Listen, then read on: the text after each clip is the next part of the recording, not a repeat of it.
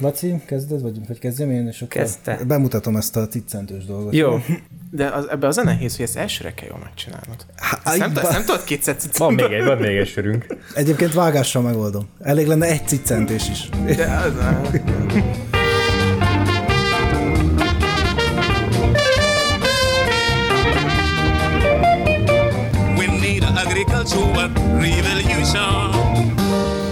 Sziasztok, ez itt a Fekete Technológia, én vagyok Ádám, és itt van még Laci, Hello! valamint a mai vendégünk a pszichomém Dani Hello, sziasztok! és Jakab. Hello, hello. Ja, Így- így áll le belőle. Puszi, puszi, puszi, egészség, egészséget egészségetekre nektek. mindenkinek. Na, és akkor eh, amíg itt eh, mindenki kortyol egy kicsit, én is még egy kicsit Ú, de jó. bontok a seremen. Ú, de jó hideg. Ugye ennek az egész adásnak az a története, hogy hát egyrészt nagy rajongói vagyunk a munkásságotoknak Instagramon, a titeket meg a élelmiszer shitpostingot mm. szeretek. nagyon. Igen. Ez jó, amikor egy ilyen tematikus meme oldal így elindul, és ki tud törni a saját kis tematikus gettójából, hogy mindenki irányába tud szólni. A másik pedig az, hogy még a leges-legelső évadban a 14 számozott adásunk volt az agráréletkezdőknek és haladóknak, uh-huh. ahol ugye mi feldolgoztuk ezeket a pszichológiai issúkat, amik érnek egy agrárembert, és a mai napig az egy, a 14. adásunk, ez most a 41. vagy 42. Hmm. amit felveszünk, és a mai napig annak van a legnagyobb letöltése. Hmm. Úgyhogy mi ebből arra következtettünk, hogy lehet, hogy ezeknek a derék agrárembereknek ez valamit eltalált a kis gondolatvilágában, és hogy akkor ezt feldolgoznánk szakértői segítséggel is. És akkor egy kicsit beszéljetek már ti is magatokról. Ha, ha éppen nem iszik senki. Hát, Mi is köszönjük a meghívást. Daniról és magamról így annyit el tudok mondani, hogy mi, mi egyetemen ismerkedtünk meg. Dani végül egy évvel előbb, mint én, de végeztünk már, mint pszichológus, és már pszichológusként is dolgozunk, és a pszichomém oldalt pedig egy, egy éve kezdtük el. Legyen másfél inkább az a valós. ha? igen, igen, másfél, másfél éve indítottuk el, és ezt megelőzően már sok ötlet és mém legyártásra került, így a barátságunk meg a, meg a messenger üzeneteink során, és akkor ezt kezdtük el publikálni. Uh-huh.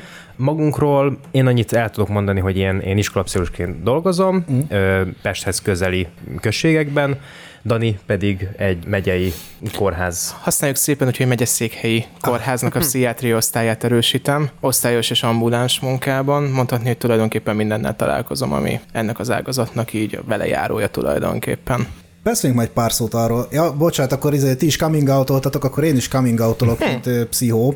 Én 12 éve járok most már azt hiszem terápiára, hmm. és kb. három éve pszichiátriára. Hát most az okokat különösebben nem részletezném, de csak már, hogy az első kérdés ugye pont az lenne, hogy miért olyan az egész pszichológus meg pszichiátriai szakmának a megítélése, amilyen, és miért olyan szar? És miért, és, és miért ekkora izé, stigma ez? Szerintem pont most vagyunk egyébként abban a szakaszban így a magyar társadalomban, hogy ezt egy picit most leszűkíthetem, hogy pont az a határ van, hogy stigma is, meg már nem stigma is. Tehát ö, mi is érezzük azt, hogy egyre többen kérnek segítséget, egyre többen keresik fel a pszichiátriát. Most tudnak mondani egy ö, példát, napi szinten 30 kötél 40 beteget látnak el az ambuláns ellátásba a pszichiátriai szakrendelésen, a pszichiátriai gondozóban pedig 15 kötőjel 30 főt napi szinten. Tehát, hogy ilyen szempontból én azt gondolom, hogy azáltal, hogy egy picit úgymond elkezdtünk edukálódni ezzel az egész terápiával, ezzel az egész pszichológiával kapcsolatban, pont most vagyunk mi is egy olyan határon, hogy ez a stigma, mint hogyha egy kicsit kezdene lehullani. Ez a fővárosban borzasztóan érezhető, hogy ez már nincsen. Sőt, én már kezdem inkább egy picit azt érezni, hogy már talán divattá is vált Ez ilyen hogy... Ellenes lenni, igen, nem? hogy, hogy, Hogy- hogy, hogy, hogy, már igen, így kezdem már azzá válni, hogy én is járok pszichológushoz, én is járok pszichológushoz. Én ugye vidéken dolgozom, ott még azért érezhető az bizonyos kultúrakörökbe, bizonyos családkörökbe, hogy ott még azért ez a stigma megvan, hogy ciki segítséget kérni, ciki az, hogyha pszichológushoz jársz, a pszichológushoz jársz, akkor tök bolond vagy, vagy valami hatalmas Hát nagy probléma van. hozzád vidéken a bajos esetek jutnak be, tehát amikor már nagyon régóta kellett volna segítség, nem pedig a hát azért így nem vagyok rendben, elnézek oda, hanem a A szélsőség, igen, tehát hogy azért elsősorban azért hozzánk a szélsőségesebb eset, ebbe teljes mértékben igazad van, de hogy ebbe viszont egy nagyon nagy különbség szerintem így a főváros és a vidéki Hmm. részleg között. Van egy másik Instagram, egy, őket is meghívhatjuk egyszer, a mély levegő projekt, nem tudom, ismeritek-e. Na, ott, ott érzem azt egy kicsit néha, hogy valahol ők is, mint hogyha picit rájátszanának, de közben ők is reflektálnak arra, hogy ez a pszichés tudatosság, ez mostanában egy kicsit divat, és hogy akinek igazából semmi baja nincsen, az is így talál magának valamit, mert ez, ez ettől is egy ilyen, ez, ez egy ilyen kis különleges Én dolog, amit itt kicsit ember- bajnak látom azt, de akkor ezt majd így erősítsétek, vagy cáfoljátok meg, hogy én is viszonylag sok pszichológiai tartalmú könyvet olvasok, és hogy nem biztos, hogy egészséges, ha egy random magadtól elkezded diagnosztizálgatni magad. Szóval érted, ha egy fölcsapsz egy Freudot, és akkor azt mondod, hogy Úristen, mi bajom van? Érted? És közben amúgy Az semmi. anyámba vagyok szerelmes. Semmi, Igen. csak hogy így, igazából így ki- kiolvastál valamit a könyvből, ami így- így nem kellett volna. És ugye nem is az ilyen komolyabb, mit tudom én, hogy így tényleg Jungot olvasol, és akkor itt telibe így, így szakkönyvként tekintesz rá, hanem az ilyen önsegítős, Szabó Péteres variációk, ez- amik szerintem nagyon elviszik a dolgot. Ez a különbség, mert az én 12 éves múltammal nekem az a munkahipotézisem, hogy a pszichológia az valójában alkalmazott filozófia. Uh-huh. És azért az kurvára nem ugyanaz, mint, a, mint az önsegítő könyvek. Hát az önsegítő könyveknek a nagy része az gyakorlatilag nem segít, és ezt mert több ilyen eredmény is született arról, hogy azok a metódusok, meg azok a javaslatok, amit benne, benne tettek, azok egy csomó ilyen bárnum hatás, hogy egy elmondanak benne valamit, ami nem feltétlen fogja megváltoztatni az életviteledet, és pont amúgy a, a Magyar Pszichológiai Társaságnak volt egy ilyen javaslata, még pár évvel ezelőtt, amiben azt akarták csinálni, hogy az önsegítő könyveket átforgatják, és ott egy matricával jelzik, hogy az MPT, a Magyar Pszichológiai Társaság elfogadja, vagy javasolja végül ez a, ez a javaslat, ez nem tudjuk, hogy mi történt vele, de hogy lehet, hogy elkaszálták, lehet, hogy így feljebb szintekre nem jutott végül el, de hogy erre azért szakmailag volt már motiváció, hogy valahogy ezeket az önsegítő könyveket például megpróbálják egy kicsit felülvizsgálni, vagy átnézni. Én ezt egyébként adnám. Én is. Hallgatókat próbálom azonos információs szintre hozni, ugye a Barum hatás, vagy a Forer hatás uh-huh. más néven az a horoszkóp hatás, hogy valójában bármit olvasol, az maximálisan illeni fog rád, és azt fogod érezni, hogy hát ez, ez valójában tényleg rólad szól, de valójában csak olyan általános állítások hangzanak el, amik tulajdonképpen bárkire igazak lehetnének. Ez így van. A, ha mondod, hogy neked vidéki tapasztalatod uh-huh. van, me, mennyi a olyan ember, már ha ez szóba kerül egy terápiás kapcsolatban, uh-huh. aki nem tudom, ilyen agráriummal, agrár közeli dolgokkal foglalkozik. Mm, Annyira nem magas a szám, főleg gyári és kétkezi munkások azok, akik a legjobban járnak, illetve legtöbbükkel találkozom. Ez főleg azért, mert ugye a, abban a vidéki régióban, ahol én dolgozom, ott főleg kétkezi munkások, fizikai munkások dolgoznak, de természetesen megjelennek néha mezőgazdaságból, főleg egyébként ilyen tanyavilágból, vagy nagyon kis falukból, a környező kis falukból megérkező személyek, és ö, még egy picit engedd meg, hogy vissza Visszavigyem egy picit erre a terápia fogalomra, mm-hmm. illetve erre a terápia szóra a gondolatot, mert azt gondolom, hogy egyébként ez, ebben van egy ilyen, hát sztereotípia talán, vagy egy nagyon rossz megfogalmazás, még itt egy kicsit talán így a definíciókkal fogunk játszani, de hogy alapvetőleg a pszichoterápia, meg a pszichológusi foglalkozás, pszichológiai tanácsadás, az két tök különböző dolog. Tehát, hogy ezeknek is megvannak a saját maguk szintjei, hogy pszichológiai tanácsadás, alapszichoterápia, terápia és hogy nagyon sokszor ezeket szoktuk keverni, és mindenkit ugye terapizálunk, mindenkinek azt mondjuk, hogy most úristen megfejtünk mindenedet, közben egyébként meg az, hogy ki érhet, kinél érhető el valódi terápiás hatás, vagy pszichoterápiás hatás, az amúgy a társadalomnak egy borzasztóan minimális rétege. A legtöbbnek az első kettő bőven elég szokott lenni mert nagyon sokszor nem alkalmasak egy mélyebb feltáró folyamatra. És szerintem ebben van egy ilyen társadalmi tévhit, hogy a pszichoterápia ez egy ilyen csodamódszer, hogy ö, tegyük föl, fáj a fejed, nem találnak rá semmi ilyesmit, akkor menj a pszichoterápiára, ott biztos, hogy kikúrálják. És hogy ezt sajnos mi is kezdjük el tapasztalni, például az agrász embereknél is, vagy a kétkezi munkásoknál is, hogy akár most itt egy felmerülő fizikai fájdalom, nem találnak rá semmit, menj a pszichoterápiára, mert az megoldja. Aha. És hogy régen ugye pont az volt a, ha már így a... Ez egy jó fej. Mondja neked a Ah. pszichológus azt, hogy fogalma sincs. Hogy akkor... Így van, így van. De tényleg erről, de tényleg erről van tudod, szó. Mikor, amikor az, hogy már tényleg úgy érzik, hogy minden vizsgálaton túl Mhm. vagy, és akkor, hogy oké, okay, akkor lehet, hogy pszichés, akkor nézzék meg azt is, most ő már megnézte a vérképedet, már volt vastagbéltükrözésed, már mindened volt, most már akkor nem tudom, menj el pszichológushoz. Nem, ez egy ilyen, Igen, tehát hogy ugye régen az volt a stigma, hogy a lélek nem számít, most meg mindenre a lélek a megoldás. De félre ne értsetek, tehát természetesen megvan az a, az a réteg, akinek tényleg a pszichés háttér az, ami a valódi megoldást okozza, csak néha azt érezzük, vagy én például személyesen azt élem meg, hogy most már viszont mindenre rá akarjuk húzni, hogy ez pszichés eredetű. Ugye, amiről most beszélünk, kifejezetten a kétkezi munkásokról, azért agráriumban nem csak kétkezi munkások dolgoznak, de ha most a kifejezetten a idei munkásokról, uh-huh. kétkezi munkásokról gondolkodunk, akkor egyébként mennyire számít a, annak az embernek a mentális felkészülve, hogy mondjam ezt hogy szépen, szóval, hogy hogyha mondjuk buta, Tehát az al- alkalmassága gyakorlatilag Men- mennyire képes vagy- egyébként elgondolkodni magán, mennyire tudja felmérni azt az abstrakciót, hogy ő benne belül milyen folyamatok mennek végbe, hogy egyáltalán képes-e szavakba önteni, vagy ha elmondják neki, hogy nagyjából ez történhet, akkor az képes-e saját magában absztrahálni, hogy ez igen, hogy ezek a hatások, amik engem gyerekkoromban értek, ezek jelen pillanatban így csapódnak le az életembe. Ez, ez egy komoly, komplex gondolkodást igényel, és hogy erre nem mindenkinek van meg a képesség, és ez még csak kétkezi munkásnak se kell lenni egyébként. És talán itt jön be az, amiről az előbb egy picit beszéltünk, hogy ez az, amikor meg kell választani a szintet, hogy milyen foglalkozást használunk, hogy összességében egyáltalán milyen a célja a terápiának, mert olyan nincs, hogy bemegyünk, azt terapizálunk valakit, vagy hogy most bemegyünk, és akkor voodoo varázslattal így most mindenfélét megoldunk, hanem hogy mi alapjában mi miatt került oda. Tehát mindig ez az első kérdés. Utána valóban jön egy felmérés, hogy alapvetőleg mennyire alkalmas bizonyos szintre, és utána mi választunk egy szintet, hogy most itt egy tanácsadás, egy alapszichoterápia vagy egy feltáró pszichoterápia fog következni. Mm. Tehát, hogy ilyen szempontból tökérthető az a fajta felvetés, hogy igen, nem, ahogyan az előbb is említettem, a, a feltáró pszichoterápia nem való mindenkinek, viszont az, hogy mentális egészséget, illetve mentális felkészítést kapjanak, azt szerintem nem feltétlen kell csak különböző ember társadalmakat kiemelni, azt szerintem ugyanúgy mindenkinek szüksége van a kétkezi munkásra, az agrártársadalman át, a, az orvosoknak, ügyvédeknek, tehát azt mindenkinek mondhatom, hogy mentális kezelés, ápolás, az csak használni tud. És abszolút egyetértek, amit mond- mondott a Dani, mert hogy a mentális egészséghez mindenkinek joga van, ez nem kérdés, és tényleg érzékelhető, hogy ez a stigma, ez lebomlik arról a témáról is, hogy mentális egészségről beszéljünk, illetve pszichológushoz járjunk, de itt elhangzik egy másik nagy észrevétel, hogy nagyon sokan meg nem jutnak hozzá ez a joghoz, és ez amiatt van, mert hogy jelen- jelenleg a pszichológushoz járás, vagy a pszichoterápia, vagy bármilyen terápiás segítségnyújtás, az egy szolgáltatás, nem pedig ellátás.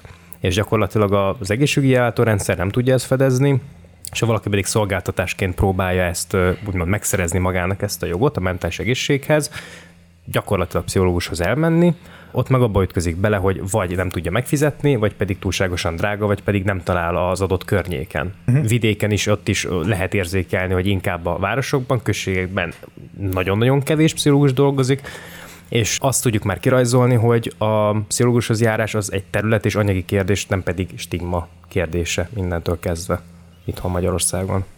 Van egyébként bármilyen ilyen társadalmi szegmentációs szempont, ami alapján valaki hajlamosabb vagy kevésbé hajlamos lehet a, arra, hogy szüksége legyen egy pszichoterápiára, szóval nem tudom, gazdagok, szegények, fizikai mm. munkás, szellemi munkás, sok, sok stressz, alacsony stressz, vidéki, belvárosi, bármilyen Ez, ez, ez egy olyan kérdés, amit így személyes tapasztalatból nagyon nehéz megválaszolnom, mert hogy a közeg, ahol én mozgok, az, az egy pesti közeg, onnan azt kapom vissza, hogy főleg a vagyonosabb középosztálybeli személy jut el pszichológushoz, akinek lehet, hogy a szülei fizetik meg, aki lehet, hogy megkeresi magának, és ő szintén elmegy.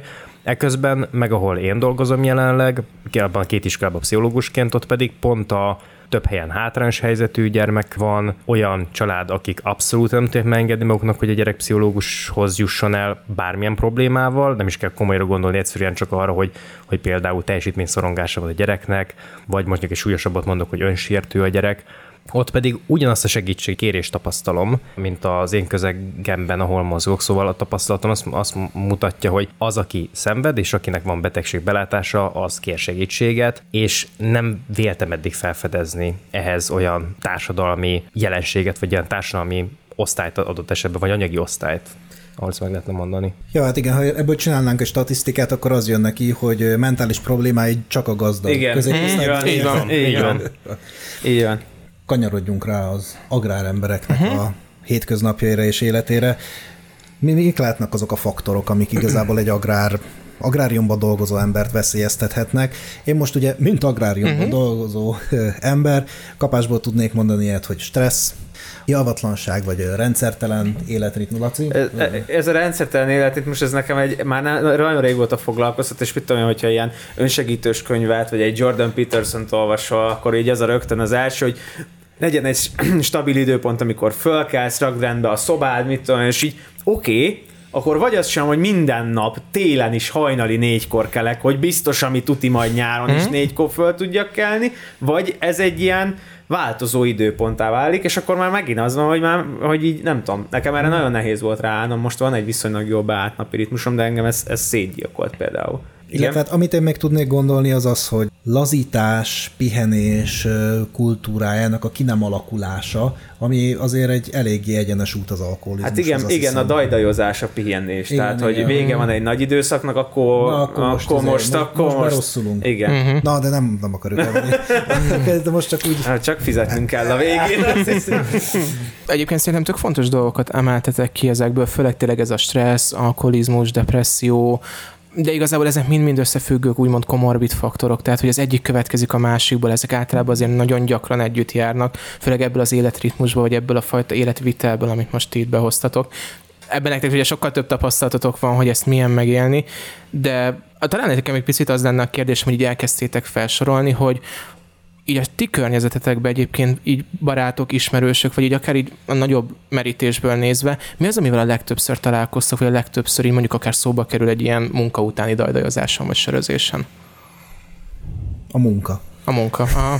Hát nekem, nekem am- amire az ilyen idősebb generáció panaszkodik, az a, az, az áraknak a bizonytalansága, uh-huh. ami nekem azért furcsa, mert általában ez, ezen nagyon jó módú emberek szoktak panaszkodni. Ah. Tehát hogy azért itt nem arról van szó, mint száz éve, most az a tavalyi asszálynál sokszor ezt emlegetem, hogy száz éve, ha egy olyan asszály volt, mint tavaly, akkor ott arról beszéltünk, hogy éhezni fogunk a télen. Tehát tudtuk már, hogy nem lesz elég kenyér. Most az van, hogy a tavalyi asszály után kisebb lett az export. Tehát mm. azért ez egy teljesen más téma, és nem tudom, olyan, nem akarok ilyen nagy következtetéseket levonni, az agráriumban azt látom, hogy nem csak a mentális egészséggel van a, a probléma, hanem például ezt beszéltük sokszor, hogy majd élelmiszeresekkel is össze kéne, vagy dietetikusokkal, hogy, hogy, hogy nagyon sok elhízott ember van például uh-huh. az agráriumban, nem mozognak, ugye pont az előbb említett dologból, hogyha én négykor kerek, hatig nyomom, utána nem ahhoz van kedvem, hogy akkor túrázunk egyet a hétvégén, hogy folyamatosan olyan fizikális állapotban legyek, ez magával vonza a helytelen táplálkozást, amellé lecsúszhat egy-két sör, akkor egy ilyen kezdődő alkoholizmus, és akkor utána ebből a szív- és érrendszeri problémák is kialakulnak. Akkor megy azért a panaszkodás, hogy nekem szív- és érrendszeri problémáim mm-hmm. vannak, de közben meg helytelenül táplálkozom, iszom, dohányzom, és szétidegeskedem magam. Tehát egy, egy furcsa ilyen öngerjesztő dolgot látok, és nem tudom megmondani, hogy mi a kiinduló pont. Lehet, hogy az agrárium az oka, de lehet, hogy a olyan emberek vonzódnak be az agráriumba, akik eleve, ha mit tudom én, egy autógyárba dolgoznának, akkor is sérültek lennének valamilyen szinten. Hát inkább én ebben, ebben azt látom, hogy ez a, ez a, ez a, ez a kialakult életciklus uh-huh. az, ami szóba jön, hogy van egy élethelyzete valakinek, és akkor folyamatosan azokba a viselkedésekbe merül bele, ami kialakít egy folyamatos ciklikus működést, hogy az egyikből jön a másik, hogy az alkohol használatból jön aztán a kimerültség, a reggeli kávé is hat ugyanúgy, mint egy depresszás, akkor a kimerültség miatt az egész nap szorul megy, jobban stresszel, és a végén ugyanúgy az alkohollal zárja le a napot a személy, tehát hogy én azt látom, hogy inkább itt arról van szó, hogy belemegy egy olyan működésmódba ilyenkor egy agráriumban dolgozó személy, amiből nagyon nehéz kilátást szerezni, vagy nagyon, nagyon, nagyon nehéz abból kimozdulni, és folyamatosan generálja azokat a a tüneteket, mint például a, a reménytelenséget, vagy, a, vagy a, a kilátástalanságot, amivel ténylegesen megint csak még nehezebb megküzdeni a mindennapokban. Szóval ennek ez lenne a veszélye. Amit mindenképpen lesz szeretnék ebben tisztázni, az, az, hogy itt van kettő olyan jelenség, amit érdemes egy kicsit szétválasztani, az egyik az a viselkedés, a másik pedig az eszköztár. A stresszel nap mint nap amúgy is mindig meg kell küzdenünk, és van arra egy ilyen muníció, van egy, van egy ilyen fegyvertárunk, egy eszköztárunk, hogy hogyan tesszük azt meg. A humortól kezdve a szociális kapcsolatainkon keresztül, és emellett pedig van egy viselkedés, ami megmutatkozik abban, hogy, hogy hogyan kezeljük az adott stresszes szituációkat, vagy a helyzeteket, például, hogy idegességre valaki iszik egy pár lesz. Ez a kettő jelenségnek a viselkedésnek, meg az eszköztárnak a folyamatos tánca, meg folyamatos együttjárása képes kialakítani a napi életvitelünket, vagy a napi rutinjainkat, az, hogy mit szoktunk tenni nap, mint nap. Hogyha az eszköztár az nem adaptív, vagy hogyha valakinek akár bármilyen okból kifolyólag nem elérhető, vagy pedig túlságosan nagy sárkányt kell legyőzni, a túlságosan nagy a stressz, és az eszköztár az alkalmatlan rá, akkor viselkedésben elkezdhet belemerülni olyan tevékenységbe, mint az alkoholfogyasztás, kialvatlanság vagy a dajdajozás, ami pedig tehát gyakorlatilag miről beszélünk, hogy egy, egy nem kellemes élethelyzetbe tudja amúgy is sodorni végül. Most ezeknek a eszközöknek, amikről beszél, most egy kicsit kötekszek. Mert egyébként nekem van egy ilyen, szintén ilyen munkahipotézisem, amit most akkor bedobok, uh-huh. hogy tényleg, és akkor most bocsánat, Laci, tudom, hogy te vallásos keresztény vagy. Én nekem azért van egy ilyen elképzelésem, hogy a, tudod, a hit az egy olyan dolog, amit ha van, akkor az biztos, hogy nagyon sokat segít a megküzdésben, viszont ha nincsen, akkor az nem polcról leakasztható. Tehát nem tudod azt csinálni, hogy hát jó az, hogy jobban legyek, tulajdonképpen csak hinnem kellene, szóval ilyet nem, ilyet nem tudsz csinálni, az már hinni is egy rohadt nagy munka, uh-huh. amit uh, saját magadon kell elvégezni. És hogy valahol a egyel polcról leakaszthatók, de még mindig nem polcról leakasztható, csak ilyen értelemben egyel hozzáférhetőbb módszer, az az a, az a pszichológus aki tulajdonképpen vallási meggyőződés mentesen tud benned olyan pszichés változásokat elérni, amit mondjuk a vallás vallási meggyőződéssel együtt képes elérni. Erre, erre válaszolni én is ledobok egy, egy atombombát, hogy a városi jelenség, meg a vidék, meg a, hát most csúnyán szólva vidéki, tehát nagyon ez most, ez most egy ilyen túl egyszerűsítés, Akkor, mindenki értse, de szerintem. Igen, igen, ez abszolút, abszolút egyetértek, hogyha tényleg e, e, e, itt maradunk, akkor a család a kettő között a, a különbség, és hogy a család az szocializál.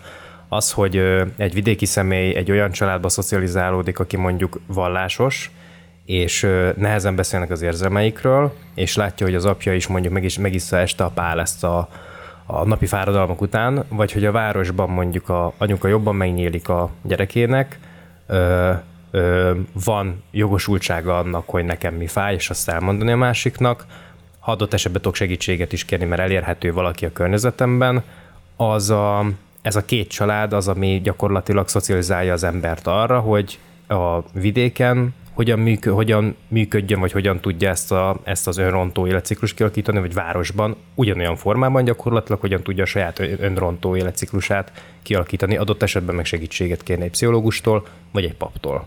Laci, neked mi a véleményed erről a kérdésről? A, a pap pszichológus kérdésről? A pap pszichológus párhuzamról. Erre, Ott ez van a Pál, Pál Feri atya, aki ugye egyszer a kettő. Hát ő egyébként, hogyha hallgatsz Pál Ferit, akkor ő mindig úgy kezdi az előadásait, hogy ő most mint pap van jelen, vagy most mint Aha. ö, mentálhigiéniás szakember, szakember, és egyébként szerintem egy, nekem vannak barátaim, akik őket ezért kritizálják is, vallási oldalról elsősorban. Uh-huh. Szerintem ő meg ezt elég korrektül kezeli, nem tudom, ti hallottatok-e már pár felit? Nem lehet őt megkerülni tulajdonképpen, ő, ő, ő az, aki mindenhol is ott van. Igen, uh-huh. igen, de hogy nem tudom, nekem ő mindig, mindig korrekt volt, amikor mentálhigiéniás dolgokról volt szó. De most nem is a Pál, Pál Feriről, hanem hogy a pap pszichológus párhuzam az neked valami Hát igen, azért, mert én a kettő dolgot az teljesen külön kezdem. Tehát olyan, hogy, hogy nem teljesen külön kezdem, mert szerintem a, a fizikális, a mentális és a spirituális része az embernek, a, a, mindegyiknek helyén kell, hogy legyen. Ahogy mondtam egyébként, hogy, hogy ugye sok az elhízott, stb. Amit beszéltünk valamelyik adásban nem olyan rég, hogyha elkezdesz helyesen táplálkozni, akkor elkezd, mit tudom, kicsit kitisztulni a fejed. Ha elkezdesz nem alkoholt fogyasztani, akkor rájössz, hogy az első hét hónap, hét vagy hónap után elkezd elmúlni a szorongás, elkezd ez kicsit jobban lenni, ami ugye a, fizikai állapotodból hat ki a mentálisra. Na most én, mint hívő keresztény, nekem van egy gondolkozásom a spiritualitásról, ami néha segít a fizikális állapotomban, néha segít a mentálisban, és néha például a mentális állapotomon, ha a pszichológiát is, mint filozófiai eszköztárat nézünk, akkor ugyan, hogy néha ez a kettő is így kokettálnia kell, hogy így a, a Ja, tehát te azt mondod, hogy nem egymás helyettesítő értékei, nem. hanem más kiegészítő értékei. Kiegészítője, de lehet például okozhat problémát is. Tehát a bizonyos kérdések, hogyha elég sokat foglalkozol vallási dolgokkal, vannak, amik szorongást is okozhatnak. Nekem hmm. volt ilyen problémám, tehát ez nem feltétlen segít, ahogy ugyanúgy, hogy mit tudom én, tehát ugyanúgy lehetnek, ahogy beszéltük, men fizikális kivetülése is a mentális problémáidnak. Én azt érzem, hogy egyébként a, már így beszéltünk egy pár atombombáról, de szerintem most értünk el a valódi atombombához, ez pedig ugye a vallás, mint ugye protektív vagy tényező, vagy védőfaktor, ahogyan most így be is hoztátok. Valóban egyébként hivatalosan a vallást, a, ha most a coping mechanizmusokat nézzük, az érzelem központú sorolják, tehát alapvetőleg magát a problémának az érzelmi aspektusát segít oldani. Viszont a vallás az, amit nagyon megosztja úgymond mind a szakirodalmat, mind pedig úgymond a szakmát is itt talán összességében. Ugyanis bizonyos szintig egy protektív faktor, hogyan tök jól el is mondtátok, hogy alapvetőleg ad egy tök jó keretrendszert egyszer, hogy tudunk mihez fordulni, tudunk mibe kapaszkodni, ad egy biztos pontot. Viszont ahogyan most tök jól be is hoztad, a vallás borzalmasan sokszor egy szorongató faktor tud lenni mellé. Hogy olyan erős tiltásokat tud az emberre rárakni, egy olyan erős felettes én tiltást tud behozni, hogy összességében a protektív faktor hirtelen inkább egy ilyen destruktív faktorrá fog változni onnantól kezdve. Egy kicsit reflektálva arra erre a papsziológus, a város és a, de ez az összehasonlításra, hogy tényleg itt igazából a kulcs az, hogy szocializáció, hogy hogyan szocializálódunk tulajdonképpen. Mi az, amit mi látunk? Összességében tényleg az, hogy az én családomnak most az a szocializáció, hogy vasárnap elmegyünk a templomba, és ott elmegyünk egy jónásra, és akkor az segít nekünk, vagy iskolás korunk óta mondjuk az iskolapszichológust meglátogatjuk, és akkor, amikor betöltjük a 18-at, akkor elmegyünk egy felnőtthöz. Én ezért is értek inkább azzal egyet, hogy a, a a pap meg a pszichológus, azért ez egy tényleg borzasztóan erős összehasonlítás volt. Értettem a logikai menetét, de hogy ebben szerintem egy tök nagy különbség van, hogy valóban azért a, a vallás az egy nagyon kettős dolog ilyen szempontból, és hogy talán pont a szocializáció miatt tök nehéz ezt összehasonlítani. Még egy faktort engedjetek meg, hogy gyorsan behozzak, hogy ugye, tehát hogy valamilyen szempontból az, hogy ugye egy adott család hogyan szocializálódik, hogy az adott család most mit tart elfogadhatónak, vagy mit nem, illetve az, hogy adott család hogyan éri el az úgymond környezetét. Nagyon gyakran ugye előfordul az, de nyugodtan cáfoljatok meg, hogyha nem így van, hogy mondjuk az agrárban dolgozó emberek ugye azért elég izolálódnak mondjuk a többiektől. Tehát, hogy nagyon gyakran csak a családdal vannak ugye összhangba, vagy egyéni munkát végeznek, de ha ez nem így van, akkor...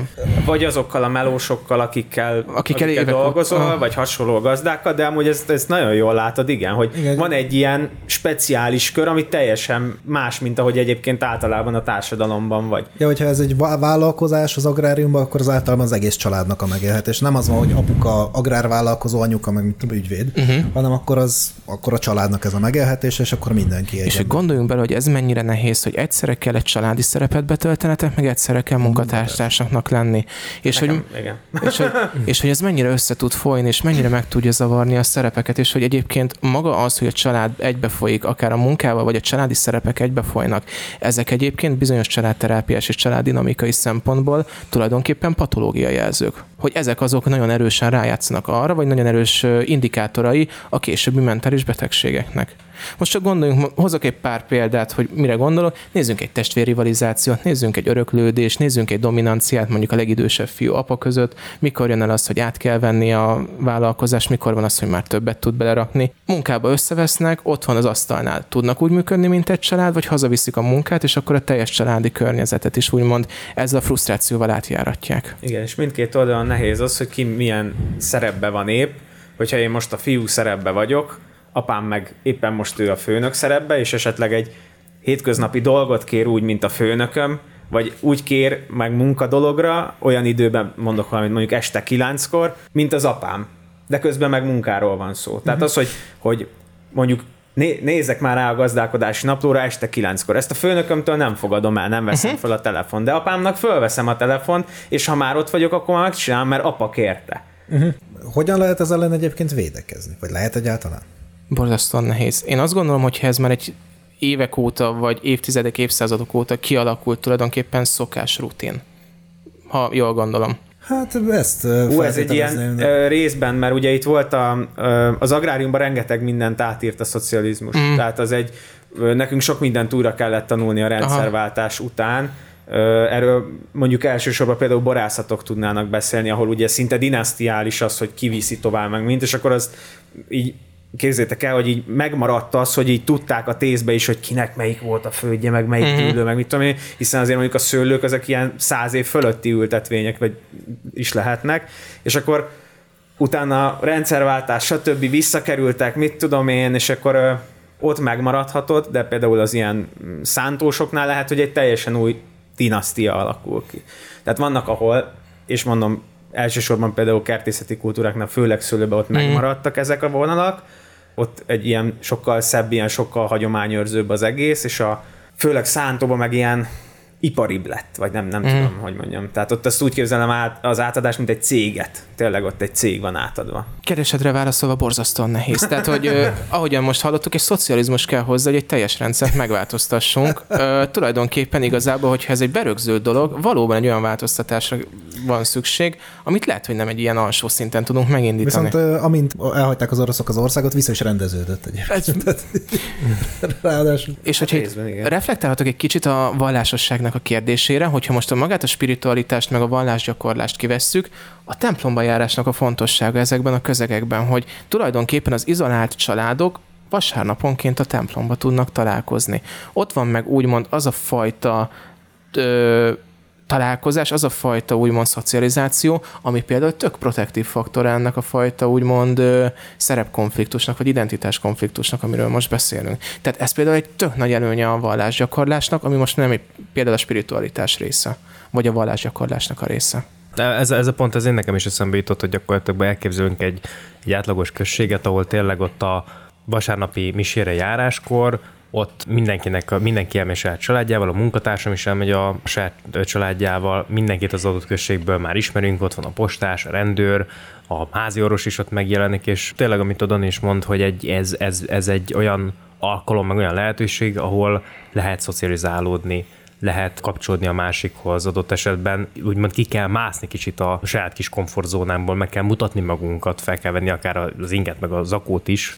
Ez is a része annak a szertartásnak, amikor kapcsolódunk másokhoz. Ez is tulajdonképpen egy ilyen viselkedésterápiás dolog, nem? Hogy most főleg egy agrárember, aki mindig gumicsizbába mászkál, most már végre izé leveltem a saras mhm. göncömet, uh-huh. és akkor fölveszek valamit, de erről mondtál egyszer valamit. E, egyszer igen, erről beszéltünk, hogy ugye volt, volt ilyen megjegyzés, hogy, hogy minek öltözök ki, minek veszek fel egy galdéros pólót, amikor csak megyek ki és tiszta dzsúvász. És azért, mert, mert hogy egyébként sokat számít. De még kicsit hagyd kanyarodjak vissza, mert ö, most picit összerakodott valami, és tényleg nem ilyen ö, ne a vallás felé menjünk el, de azért vannak dolgok, amiket érdemes megjegyezni.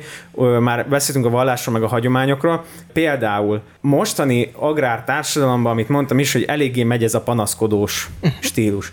Na most az agrárium egy rettenetesen iparizálódott valamivé vált. Nagyon darabszám lett, nagyon, nagyon tényleg az van, hogy hány tonnát termel szektoronként, stb.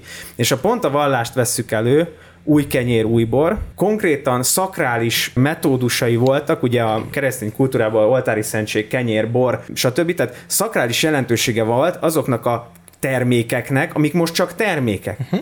De régen ezek konkrétan a liturgia részét képezték, most is, de hogy, hogy az volt, hogy az az agráros ember, aki megtermelte a buzát, amiatt van most itt az oltári szentség, a katolikusoknál ugye Krisztus testévé változtatják át, stb., de hogy oda akarok kitérni, hogy például az a fajta gondolkodás azért volt fontos, mert fontosnak érezhette magát az agrárban lévő ember. És nem csak azért, mert hogy milyen gazdag vagy mennyi pénzt tud termelni, hanem azért lehetett fontos, mert az ő munkájának az eredményeként egy központi szerepet játszott a, a törzs életében, tehát a falu életében. Uh-huh. Az epizódban, amit a agrárium kezdőknek, vagy mi is volt a címe? Kezdőknek és haladóknak. Kezdős haladóknak, igen. Pont, pont, pont, ebben, pont abban az epizódban, hogy mi is kezdtétek, hogy, a, hogy az agráriumban dolgozóknak a társadalmi megbecsülését uh-huh. próbáltatok meghatározni, és ez egy tényleg nagy moderátora annak, hogy milyen pszichés szövődmények alakulhatnak ki az, hogy valaki milyen munkát lát el, és hogy annak milyen a társadalmi megbecsülése. És nem véletlen egyébként az, hogy olvastam most nemrég egy tanulmányt pont ezzel kapcsolatban, hogy pont az agráriumban élő férfiaknál a legmagasabb arány egyébként a depresszióra és a szuicidumra való kialakulás, mert ők érzik a legkevésbé megbecsültnek magukat, mint akár mondjuk egy házi orvos vagy egy tanár ugyanabban a községben. Hmm. Mert kevésbé éri meg azt a fontosságot, azt a szükségét és azt a fajta feladatát a világban, meg nagyon sokszor nem is érezhető az a fajta termelés, amit ő hozzáad a világba, hiszen ahogyan te is mondtad most, tulajdonképpen számokat látunk, tök személytelenné válik az egész, tulajdonképpen egy ilyen identitás vesztett robot állapotba kerülünk, az, hogy tulajdonképpen valamilyen szempontból az emberi mi voltunkat is úgymond megkérdeződik, hiszen mik vagyunk, mi termelők, mit csinálunk, megtermeljük a, úgymond a többieknek azt, hogy ők éljenek, ők egyenek, hogy meglegyenek mindenek, de hogy ez egyébként, ha belegondolunk, ez egy tök nagy lealacsonyítás tud lenni a saját énünknek, hogy mi idézőjelesen csak termelők vagyunk. Az egy tök érdekes dolog, hogy ugye egy mezőgazdasági melós egy csomó olyan dolgot csinál eleve, amit akár ti is javasolnátok, menjen ki a természetbe, figyeljen egy kicsit a környezetére, és akkor például tök jó érzés végignézni, ha végigkapálsz egy sort, így tök jó utána, hogy érted, látszik a munkád, nem csak tényleg egy programot írtál meg, vagy működik, vagy valakinek bedolgoztál valami, hanem ott fizikálisan látszik, hogy mi történik, sőt, a végén meg tudod, van, hogy enni azt, amivel foglalkoztál. És annak ellenére, hogy egy csomó ilyen dologgal találkozik az agráriumban lévő akár melós, akár gazdálkodó, a végén mégis valahogy nem tudja megélni ezt a, ezt a fajta sikert, vagy nem tudom, azért, amit összefoglaltunk, hogy gyakorlatilag csak az számít, hogy mennyi cash van a végén. Ezt egy picit most gyorsan visszadomnám a labdát erre a kérdésre, hogy, val, hogy amikor tegyük fel mondjuk végigkapál valaki egy ilyen sort, vagy akár megtermeli azt, ami mondjuk szükséges a betevőhöz, ténylegesen meg tudja azt élni, hogy ez most az ő sikere, az ő munkája, és hogy ő ezzel elégedett. Mert hogy amit most mondta, ez egy szerintem egy tök fontos kérdés, hogy ténylegesen megéri-e, hogy ő egy hasznos munkát végezze, vagy nem. Hogy ténylegesen megéri, hogy ő neki ez egy sikeres munka, és hogy mennyire számít az, hogy külső megerősítés Mond, kap. mond, mondok, mondok konkrét példát. Mi, nekünk ugye van a faiskola, uh-huh. és a faiskolában mi nekünk egy viszonylag kicsi faiskolánk van, ilyen 32 ezer oltványt állítunk elő, de ez már elég nagy ahhoz, hogy legyen nagykereskedelmünk és kiskereskedelmünk is. A nagykereskedelem úgy néz ki, hogy tízesével a kötegeket összegyűjti, valaki elvisz, van, aki 1100 fát, van, aki 2500-at, van, aki 800-at, mint tudom én, de mondjuk egy 1500 fás vevő, az azért eléggé ilyen rappolós, mit tudom én. Viszont utána most, ez az egyik kedvenc időszakom, a gazdaboltban lerakatosként árulom azokat a fákat. És van olyan ve- vevő, aki elvisz mondjuk 10-12 fát. Bejön egy fiatal pár, és dolgozok velük 40 percet, hogy kiválasszuk a megfelelőket, mert ő neki most született a baba, és majd szeretne valamit, mit tudom én. És ott például, ott már meg tudom élni uh-huh. azt, hogy milyen jó, főleg volt idén egy vevőm, az egyik első vevőm borzasztó jó esett, ő jött, mondta, hogy egy fája kiment, máshol vette, vagy kettő, és hogy vesz helyette. Megnézte, hogy milyen fáink vannak, elment, visszajött egy óra múlva, azt mondta, hogy kivette az összes többi fát, amit máshol vett, és adjak a miénkből, mert ez annyira szép. Uh-huh. Ez baromi jól esett, mert közvetlen visszacsatolásom van, és kontaktom van azzal az emberrel. Ha például gyümölcsöt értékesítesz, és egy-egybe vagy a vevővel, és ott pozitív visszacsatolást kapsz a, a, a végfelhasználótól, akkor, akkor nagyon meg lehet élni. De amikor, amikor az egész olyanná válik, amit mondtam, hogy ipari termelésé válik a mezőgazdaság, akkor, akkor az szétgyilkol lelkileg, és azért gyilkol szerintem nagyon szét, mert egyébként ez a, amit fejtegettem, ilyen szakrális dolog, hmm. ne ennyire erősen értsétek a szakrális dolgot, hogy, hogy egy kicsit, ez, ez, ez, egy, ez egy élő valami ezt vajon talán az állatosok, akik jószággal dolgoznak, még jobban értetik, amikor a, például édesapám volt, akit elküldött, mert azt mondja, hogy csúnyák a fáink. És mondta, hogy akkor nem itt kell venni, mert sértő. Mert ezzel dolgoztál, ez a tied, a sajátodnak érzed. Én meg akkor még egyszer vissza ezt a labdát. Ugye az alapkérdés az volt, hogy ezt az örömöt egy felkapált sor utána képes-e megélni valóban az agrárember? Én azt gondolnám, hogy igen, viszont akkor én meg úgy tenném fel a kérdést, hogy én emlékszem rá, amikor a, én járt pszichológushoz, és elkezdtek felmenni nagyon a, az árak, és hogy nem is tudom, hogy miért, már sok ideje jártam hozzá, és egy kicsit elkezdtünk beszélgetni úgy amúgy, és mondta, hogy hát azért kerülnek ennyibe ezek az árak, mert jönnek hozzá egyszerűbb problémákkal emberek, egyszerűbb esetek, meg jön hozzá a lány, akit a nevelőapja halomra erőszakolt, és szuicid hajlamai mm. vannak jelen pillanatban, és hát nem tudja azt csinálni, hogy jó, neked egy ötös, hú, az neked egy százas, mm-hmm. van, amelyik éjszaka felhívja, hogy ki akar ugrani az ablakon, és akkor neki ott hirtelen álmából fölkelve kell azonnal pszichológussá vedleni, és valahogy lebeszélni arról, mm-hmm. hogy kiugorjon az ablakon. Na, hogy mondjuk egy így megmentett élet fölött tud-e az ember örömöt érezni a pszichológusi szakmában? Vagy egy így helyrehozott élet fölött. Nyilvánvalóan tud, a probléma az, hogy a, annyi a szar az egész körül, hogy té- tényleg a, a nagy sötétségben a világító kis gyertya a fény, ami úgy tartja az emberben az életet, hogy na emiatt Igen. érdemes csinálni, de hát Régóta dolgozó orvosoknál, meg nővéreknél lehet látni, hogy szinte húsnak látják az embert, szinte darabra van. Ja, úgyhogy szerintem ez, hogy az ember meg tudja élni az, örömet, én azt hiszem, hogy igen, de ezek tényleg olyan apró örömök, amiket hát majdnem minden szakmában úgy meg kell becsülni, mert hogy azért mégsem uh-huh. ez a, nem, nem, ez, nem ez az általános. Na igen, de amit beszélünk, hogy az a fontos, hogy például ezt mondjuk a, a másik gazdálkodóval hogy beszélheted meg, mert az agráriumra kifejezetten jellemző, hogy, Ez egy kurva jó hogy kérdés. azt nem mondhatod, uh-huh. hogy és milyen volt a termés? Hallod, hála Istennek idén meg is volt az ára, meg volt is a fán. Va- van ilyen, van ilyen, uh-huh. de hogy amúgy általában azon, hogy van egy kurva jó éved, és akkor azon, hogy á, á, fú, éhen fogunk veszni, izé, mit tudom, és akkor utána jön ki az új izé, zsírúj kocsival, meg az, meg- megvették az új szarvasos kombányt, és akkor nézed, hogy a jóskáiknak miből lett szarvasos Egy, kombány. egyrészt még generálják egymásban a feszültséget, ez is, de a másik, ami szerintem fontosabb, azt hittem, hogy ezt akarod mondani, hogy ezek a maszkulin agráremberek, tehát én ezt nem látom magam előtt, hogy a Józsi meg a Pista bácsi kinn a mezőn, hogy na aztán mi újság Pista? Hát napok óta nem alszom, depressziós vagyok. Nyomi! Csak- iszom a pálinkát, meg szedem rá az asszonynak a szanakszát, de valahogy, izé, tehát, hogy semmi kultúrája nincsen annak, hogy az érzés, érzéseikről beszéljenek. Szerintem most hoztátok be az egyik legfontosabb dolgot ezzel kapcsolatban, ez pedig a maszkulin férfiképnek az ideája az agráriumba. Hogy ott valóban megvan ez a klasszikus, hagyományos férfi szerep. A férfi a családfenntartó, a férfi dolgozik, a férfi keresi a pénzt, de hogyha ugye A férfinak van bajsza? a férfinak van bajsza, így van, és a bajusz az nagyon férfias, Így, így. Bizony. De hogy ugye valóban így van, hogy ugye a maszkulin férfi, ugye mi az, amit a leggyakrabban szoktunk hallani, a férfi nem sír. Az, ha sírsz, gyenge vagy. Ha mentális betegséged van, gyenge vagy.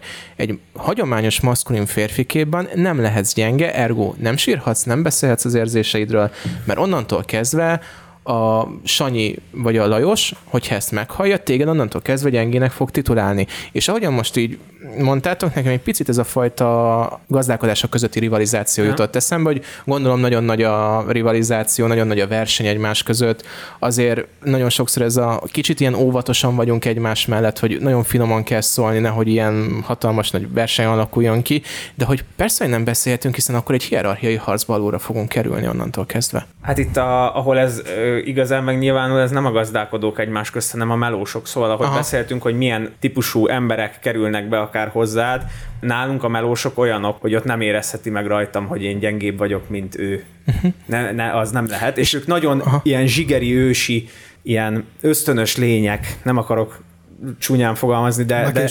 De, dur, de tényleg, tehát ott, ott, ott, ott, nem úgy működnek a dolgok, hogy mi azt észszerűen megbeszéljük, hanem ott le kell tudnom dominálni, bármennyire távol áll esetleg ez az én saját természetemtől. Például nekem ebbe bele kellett tanulni, én egy uh, ilyen megbeszélős típusú ember vagyok, és nekünk a melósokkal ez sajnos nem így működik. Van egy pont, ameddig igen, és van egy pont, ami után meg ki kell engedni a hangomat, mert lehetnek veszélyes szituációk is, tehát addig ne kerüljünk oda, hogy egy kés előrándul mondjuk. És szerintem ez egy tök fontos dolog volt, amit most kimondtál, és szerintem nem kell itt most azt mondani, hogy bocsánat, vagy finoman fogalmazni, hiszen egy tök fontos tényt mondtál el, hogy van egy szint, amitől nem lehet megbeszélni, hogy hogy egy kicsit arra szerettem volna visszakérdezni, hogy mi a narratíva közöttük, hogy mi miatt nem lehet ezt csinálni? Hogy miket szoktál hallani?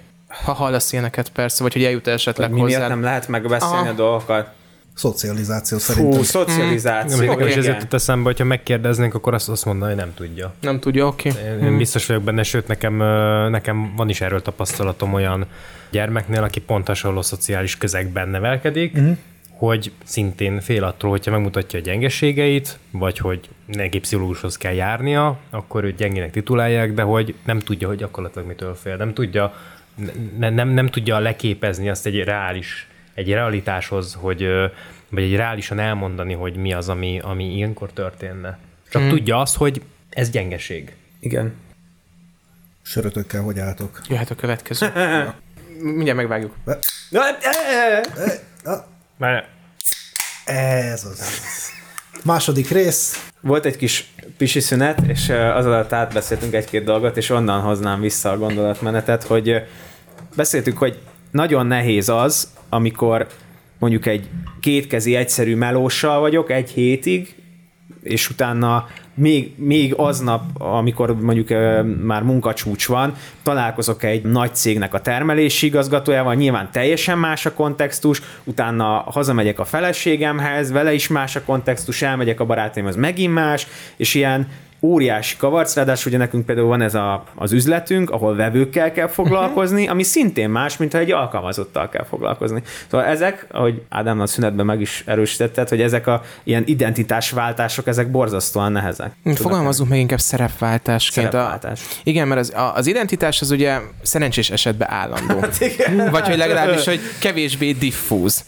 Ezek, amiket elmondta egyébként, ezek szerepek, és tényleg borzasztóan nehéz, amikor valamilyen szempontból ezek a szerepek mondjuk konfliktusba kerülnek egymással, tehát mondjuk a tárgyaló éned, a munkásokkal való kommunikációs éned, de mondjuk úgy konfliktusba kerül, mert az olyan belső feszültséget tud onnantól kezdve létrehozni, ahol valahol ez a szerepkonfliktus úgymond egyszer csak le fog valahol csapódni.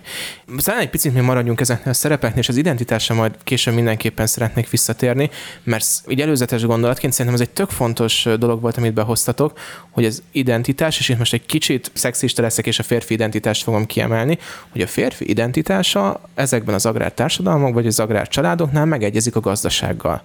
Tehát a gazdaság egyenlő az én identitásom, és uh-huh. onnan lesznek majd nagyon szépen levezethetők azok a problémák, amiket ti behoztatok.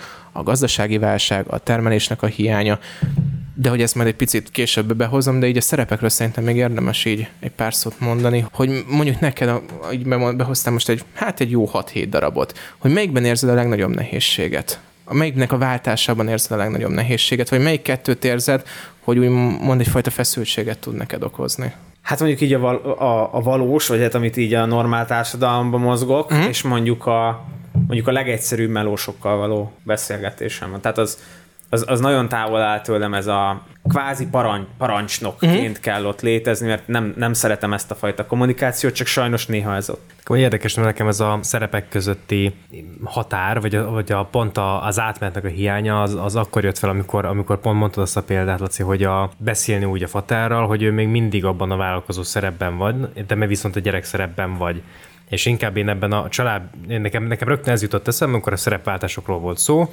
ha eltekintünk így a, erről a, a történetről, meg erről a példáról, hogy hogy az ilyen családon belüli szerepkonfliktusokról, amikor nem dinamikus a család, mert hogy a vállalkozó szerep, meg az ottani ö, családon kívüli szerepek, azok ledominálják, és maguk alárendelik a családnak a másik tagját, vagy a más, a, azt a szerepet, amiben ő van. És úgy könnyű, hogyha éppen nem családi szerepben vannak, hanem pont egy egy ilyen erőviszonyt megbontó szerepben. Mondjuk így, hogy most beszélünk róla, hogy tulajdonképpen itt már nem csak az, hogy van a szerepnek, a szerepeknek egy X száma, amit te már megjelöltem, nem tudom, talán hétként neveztük meg, mm. de hogy ugye, amit már beszéltünk, és a családon belül is most akkor éppen ki kivel van, az, az egy kis hatványként meg Igen. ott van a uh-huh. teteje, hogy most uh-huh. nem tudom, most csak mondok valami fals példát, kim vagyok apámmal a munkásoknál, akkor most a apám az a főnököm, de a munkásokkal meg én vagyok a parancsnok, vagy az apám most apámként mondja, hogy hozzam már neki ide a kocsiba a telefonját, mert mit tudom én, de a másik szerepben még ugyanúgy én vagyok a parancsnok, de hát éppen most csináltak belőlem lóti futit is egyben. Igen, ezt Tehát, tudod, hogy tudod, mikor kellemetlen, uh-huh. amikor például munkahelyzetben azt mondják neked, hogy kisfiam, uh-huh. mindenki uh. előtt. És akkor az, még... igen, az például egy erős, meg hát a generációváltásos ö, problémát még ehhez tegyétek hozzá, képzétek el, hogy ha mondjuk úgy, hogy az egy váltogatható és nehéz helyzet, hogy az apa-fia meg a főnök beosztott, csak képzétek el, amikor a, azon, hogy apa-fia marad, de a főnök beosztott megváltozik esetleg, mert uh-huh. hogy mhm. generációváltás volt, és akkor még a, a, az édesapa, aki a gazdaságot vezette, azért még kiár, és akkor azért csak beleszól. Uh-huh. Szerencsére nálunk ilyen nincsen, de hogy azért ezek, ezek előfordulnak, tehát hogy konkrétan ilyen gazdaság átadásos segítők ezért lé- vannak, mert hogy így van, ahol ez akkor a konfliktus. Uh-huh. És egyébként tök érdekes, hogy alapvetően amikről mi most itt beszéltünk, tegnap néztem egy tanulmányt csak egy kíváncsiságból, hogy miket hoznak fel a leggyakoribb konfliktusoknak, és ha ne hiszitek, hanem most átjártuk egyébként úgy az összeset, hogy nem konkrétan beszéltük, ugyanis négy darab konfliktus határoznak meg, ami az agrárcsaládokban, illetve a farmon élő családoknak, mert ez egy amerikai vizsgálat volt, a négy fő konfliktusnak határoztak meg. Az első volt a szerepkonfliktus, ami a leggyakrabban megjön. A második volt az identitás konfliktus, a harmadik volt a munka és az otthonnak a viszonya, és a negyedik volt, amit most behoztál, az pedig az utódlásnak, illetve a generáció öröklésnek a konfliktusa. Milyen jó nyomorultak vagyunk, nem? hát, mi, mint ha csak így terveztük volna, pedig mi, mi nem néztünk utána, mi azt vártuk, hogy majd ti. Tehát, hogy, hogy egyébként tök érdekes, hogy anélkül, hogy ezt így előre meghatároztuk volna, ez a négy téma volt az, ami tökéletesen bejött ebbe a beszélgetésbe. És hogy nem méletlen, hiszen valóban ez az a négy konfliktus. Meg szoktak néha jelölni egy ötödiket, én bevallom, az nekem egy kicsit furcsa volt, ezért ezt be is szerettem volna hozni, hogy nektek ebben milyen tapasztalatotok van. Ez pedig az ilyen igazságtétellel kapcsolatos konfliktus, akár családon belül, akár a munkásokkal, hogy mondjuk mennyire használunk büntetést, mennyire vagyunk engedelmesek, akár a saját családtagunkkal, akár a munkással, vagy ha mondjuk ugyanabban a két pozíció, vagy ugyanabban a pozícióban van mondjuk a fiunk, illetve egy másik munkás, hogy ott egyébként hogyan teszünk rendet egy konfliktusba. Ez, ez nagyon nagy probléma tud lenni. Szerintem sokkal nagyobb probléma tud lenni, mint más területeken, és mondom a, a jelenlegi okot. Például egy melós főnök viszonyban az lehet a probléma, hogy nem csinálja, amit kérek, linkeskedik, stb. Ki kell fizetnem, és nem szúrhatom le annyira, hogy megsértődjön, mert lehet, hogy a fele csapat holnap ezért nem jön ki. Uh-huh. Tehát, és akkor úgy, hogy lehet, hogy valaki olyan viszont kapni fog tőlem, aki tudom, hogy akkor is kijön, mert neki viszont kell mondjuk a pénz, és akkor ilyen aránytalanok lehetnek ezek a kvázi büntetések uh-huh. vagy, vagy, vagy megszólások. De például anyagilag senkit nem lehet a, az agráriumban büntetni idézőjelben, mm. hogy nem dolgoztál fél órát, akkor azt nem fizetem ki, mert akkor az történik, amit mondtam. Tehát ö, egymásra vagyunk utalva borzasztóan, és ha ne csak azt a melós meg gazda konfliktust mm. hozzam be, hanem például ezt, erről már sokszor volt szó, például a megyes adásban, hogy édesapámnak volt olyan konfliktusa az egyik legnagyobb hazai gyümölcsfelvásárlóval, hogy ilyen egymásra nyomták a telefont, kiabálás volt, hogy engem te ne nevezzél így, engem te ne nevezzél úgy, mit tudom én. Két évig azt hiszem nem beszéltek, nem volt vásárlás, és utána óriási barátokként volt a következő telefon, hogy így, hmm. mert nem volt megy. Nekik meg kellett, és olyan árat mondtak, mi nekünk meg el kellett adni. Úgyhogy ez nálunk nagyon sokszor elhangzik, hogy nincsen helyes értődésnek, mert ez egy üzlet. Uh-huh. Viszont nagyon komoly érzelmek mozdulnak meg, tehát én is voltam már olyan helyzetben, hogy kiabálás volt a föld szélén, ugyanúgy megkaptuk a szerződést, és ugyanúgy üzleteltünk. Csak hogy a hallgatóknak egy ilyen, ilyen praktikus tanácsként, meg remélem nektek is segít ez. Van egy ilyen módszer pont az ilyen szerepeknek az elválasztására, és én ezt már próbálgattam egy jó ideje, én úgy érzem, hogy például nálam működik, de például Danival mi is ugyanezzel a ezzel a szerepelválasztással szoktunk küzdeni, ugyanis mi is pszichológusként nekünk is azért nagyon, nagyon meredek elválasztása van abban, hogy milyenek vagyunk amúgy a magánéletünkben, meg közvetlen helyzetekben, meg milyenek vagyunk szakmailag. Pszichológusként természetesen nem háborodhatok fel, nem azt mondom, nem háborodhatok fel, de hogy nem vághatsz kevésbé... pofát, hogy na hát ez aztán, aztán. Ja, igen, tehát hogy kevésbé engedhetek ki mondjuk egy, egy ízes káromkodást, mondjuk, hogyha valami, valami idegesít. Aztán látnám minket vezetés közben. igen, valahol ez ki. Ott, ott valahol ez az empátia eltűnik. Én, lát, én, én láttam Danit vezetés közben. Érdemes amúgy ezeket a szerepeket tényleg úgy elválasztani, hogy valamilyen szinten látni azt a jelmezt, ami, ami, amiben van. Én hallottam egy ilyen, nem nevezem nevén, egy híres magyar pszichológus, aki, akinek van egy gyűrűje, amit szokott hordani pszichológusként, és amikor ő átvált ebből a szerepből a magánéletébe, akkor van, amikor leszáll korábban a villamosról, hogy sétáljon egyet, és levegye ezt a gyűrűt, és, levál, és átváltson a pszichológus szerepéből abba, amiben haza fog majd térni a családjához. Érdemes ezeket a szerepeket valahogy megtalálni azt a módszert, meg azokat a rituálét, amivel az egyikből át lehet váltani a másikba. Ez talán megkönnyíti az, hogy pont egy ilyen egy konfliktus ne alakuljon ki a szerepek között, hogy ilyen helyzetben nehezebben ne, ne, ne kerüljön bele. Ah, ez tök érdekes, mert én nagyon nemrég olvastam egy ilyen módszerről, csak én nem tudtam, hogy ez egy bevett gyak- pszichológiai hmm. gyakorlati ö, módszer. De nem, nem jut eszembe pontosan, hogy melyik egyébként azt hiszem teológus volt.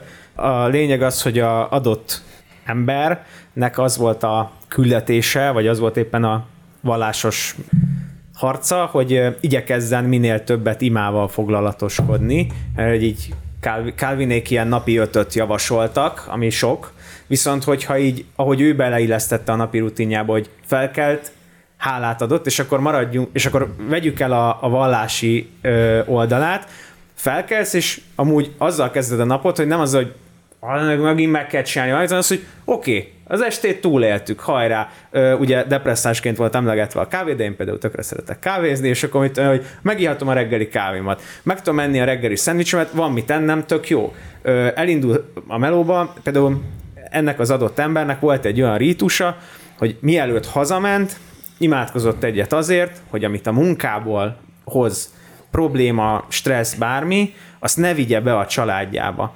És akkor ott megállt egy pillanatra, és akkor ezeket amúgy egyrészt hálát lehet adni azért, hogyha jó volt a napod, másrészt meg, ha levegőt veszel és átgondolod azt, hogy ezt hagyd ne vigyem be a családomba, tudod, akkor így ezzel így lehet haladni. És azon, hogy a tárgyak fontos elemei lehetnek ennek, viszont alapvetően nem hiszem, hogy szükségesek ahhoz, hogy ez működjön. Nem? Én azt gondolom, bocsánat, csak szerintem egy tök két fontos dolog hangzott el. Az egyik, amit így az előzőben, hogy mennyire tudatos vagy nem tudatos. Szerintem ez mindenkinek úgymond a saját joga és döntés, hogy mennyire szeretné tudatossá tenni. Tehát, hogy valóban nem várható el mindenkitől az, hogy a teljes tudatosságban benne legyen, de azt szerintem mindenkinek megadható feladatként, vagy úgymond mindenkinek megadható jogként, hogy eldöntheti azt, hogy mennyire szeretné ezt tudatossá tenni. Zárójel, hagyd dobjak be én is akkor ide egy tök egyszerű feladatot, amit egyébként nyugodtan mindenki otthon megcsinálhat akár a hallgatók közül is, hogy úgy hívjuk ezt a feladatot, hogy szereptorta.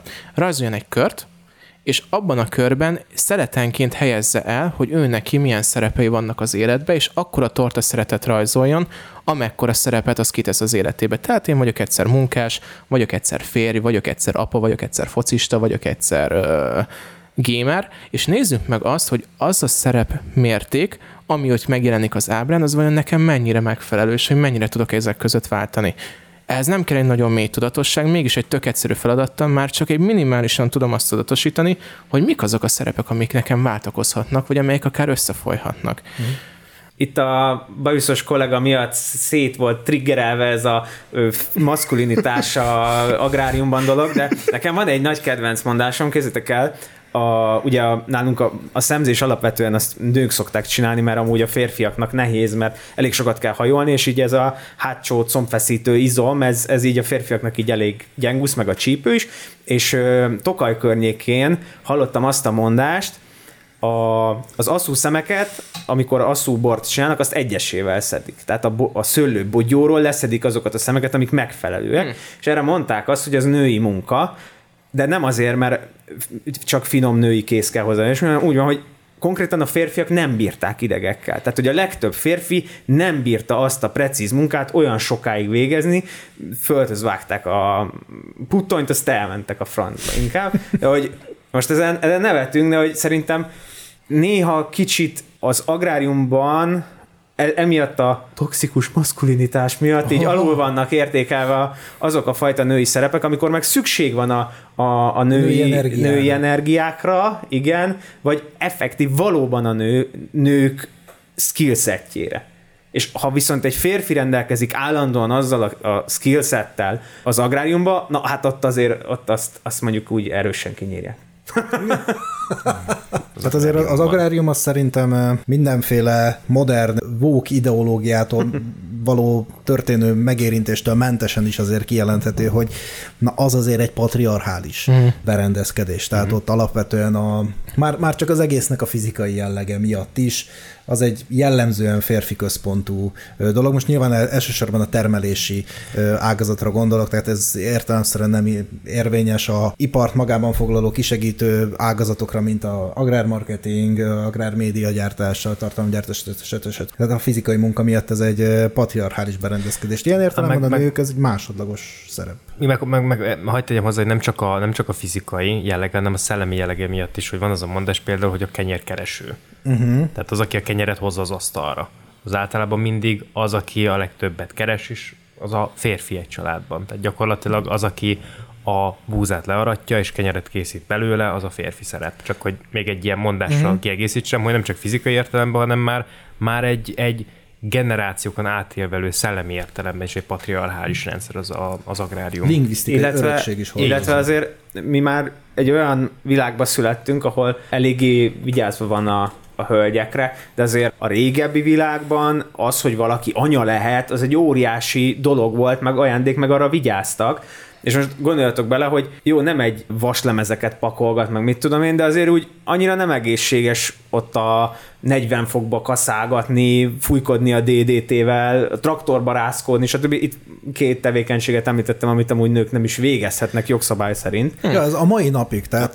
Növényvédelmet nem végezhet. Női, női egyenjogúság, emancipáció ide vagy oda, traktorról például nem... Nem, nem. Meg traktoroz, tehát hogy mondjam, Traktorozni traktoros- se nagyon lehet, azt hiszem. le- lerázza a női szerveiket, Wow. és meddővé tudja Igen, szóval hogy amúgy még a mai napig benne van a, a, a jogrendszerben az, hogy így ott vigyázni kell, mert hogy, hogy a nőkre vigyázni kell, és azért ez nyilván hozzáad a férfiassághoz, hogy ugye, hát ezt így ne is csináljátok, Léci, hogy a kukára se menjen nő, érted? Hogy Illetve szerintem pont az egész agráriumnak a ilyen kicsit ilyen adhok jellege, hogy most kell dolgozni, úgyhogy most dolgozunk, és hogy, hogyha ez reggel négykor, vagy este tízkor történik, akkor akkor, akkor kész.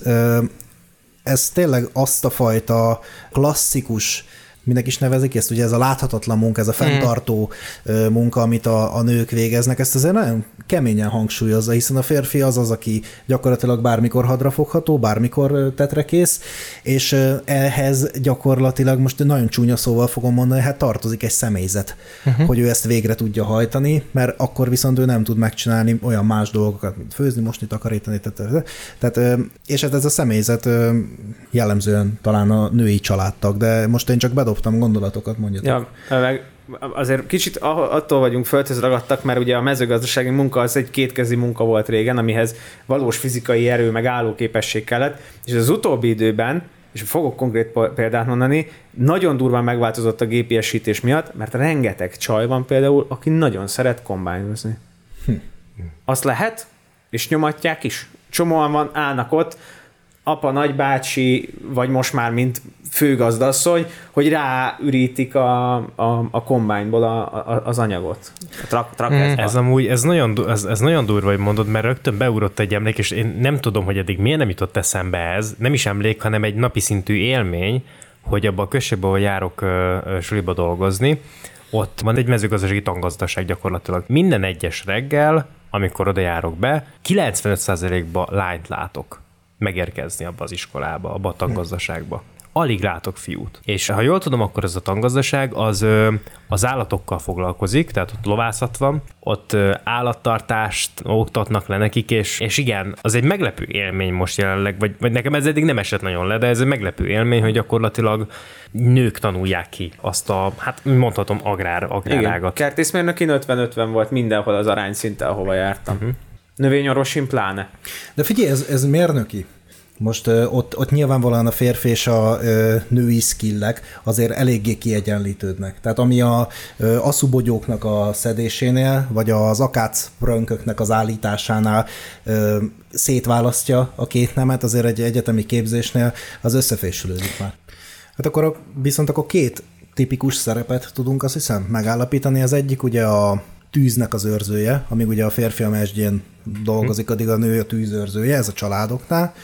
A másik pedig az a női szerep, ahol az embernek hát a saját női identitása mellé kell növeszteni egy olyan szerepet, remélem jól használom most a két különbözőt, hogy ezekkel a szőrös, maszkulin, bajszos férfiakkal is elfogadtassa, megértesse, ö, legitimálja magát az ő szemükben. Egyik sem egy egyszerű történet egyébként. Nem? És nőként valahogy az agráriumban ez hatványozottan nehéz. Tehát az viszont, az viszont valóban igaz, hogy hiába vannak traktoron lányok, hiába van, aki átveszi a gazdaságot, az adminisztratív munkát tudják csinálni, a, valóban kimennek, valóban jól menedzselik a melósokat, minden, azért ott sokkal nagyobb küzdelem van, amikor először kimegy a, a az öröklő fiú, vagy az öröklő lány, ott, ott az szignifikáns különbség van a közt, hogy a, a fiúval ott bohóckodnak a melósok, vagy az van, hogy mit keres itt a fruska. Tudod, majd én nem hallgatok rá, és amikor először ad ki feladatot, szerintem ott, ott nagyon meg kell küzdeni, tehát ott, ott azért vé- vért kell izzadni a hölgyeknek az első időszakban ahhoz, hogy bár pedig én is be tudom hozni, én is meg tudnám csinálni, de azért nem én csinálom, mert nem az én dolgom, mert én mondjuk a melóban egy nekem a logisztikát kell felügyelnem, nekem fentebbről kell látnom ezt a feladatot, és azt megértetni egy melóssal, hogy ő is meg tudná csinálni, mondjuk, érted? Vagy alkalmas rá, vagy Szerintem itt egy nagyon fontos dologról beszélünk most. Ugye, ahogyan itt tök jól mondtátok, hogy volt ez a tűzőrzője a családnak úgymond a láthatatlan munka, hogy tulajdonképpen a családi feladatokért, a családi stresszfaktorokért a nő volt a felelős. És hogy valahogy ezzel, hogy úgymond megnyílt most a világ, tulajdonképpen őket áttettük két műszakba, hogyha ezt egy kicsit visszahozhatom. Hogy egyszerre két műszakban, a családi munkájában, illetve a földi munkában is helyet kell állnia. És ez szerintem egy olyan borzasztóan nehéz feladat az ő számukra, ami viszont fordított esetben annyira nem jelenik meg, legalábbis az én tapasztalataim szerint annyira a maszkulin szőrös férfi állat nem fogja fölvenni a családi fenntartó szerepet, a családnak a stressz faktorait, így tulajdonképpen kialakul egy tök nagy egyenlőtlenség a női két műszak és a férfi egy fő műszak között. Ha most ezt egy picit ilyen tárgyasítva is hoz, behozhatom. Egyetértesz? Egyetértek. Csatlakozik? Szörvajusz. Most akkor mesélek egy sztorit. Nálunk előfordult késrántás az ültetvénybe, és mondjuk egy, mondjuk nő, ez nővéremnél fordult elő, ott nyilván nővéremnél bátrabban vesznek elő egy kést, mint nálam, aki egy potenciális ellenfél vagyok, mert én is elővehetem, meg én is férfi vagyok, értitek? Tehát az, azokon a szinteken, ahol az a beszéd stílus, hogy én előveszek egy kést, hogy akkor beszélgessünk, ott, ott tipikusan jobban tartanak egy férfitől. Mennyire nehéz ez, vagy me- élethelyzetet is, vagy szakmát is nehezen tudnék mondani, ahol egy férfinak kifejezetten női energiákkal kell dolgoznia. Tehát, mert még az ápoló férfi is valahol képes a... Ne, hát az, az, az ő- nővérnek hívták, ne viccelj, mert ez kifejezetten egy női meló volt. De, de szerintem egy ápoló férfi is meg tudja őrizni az ő maszkulinságát, de érted mondjuk egy ilyen, hogy Virágkötő. Na, jó, e- eset, e- oda már, de, de, de, de érted, ez meg egy ilyen extremitás ahhoz képest, hogy viszont amikor a melósokkal kell beszélni, akkor egy nőnek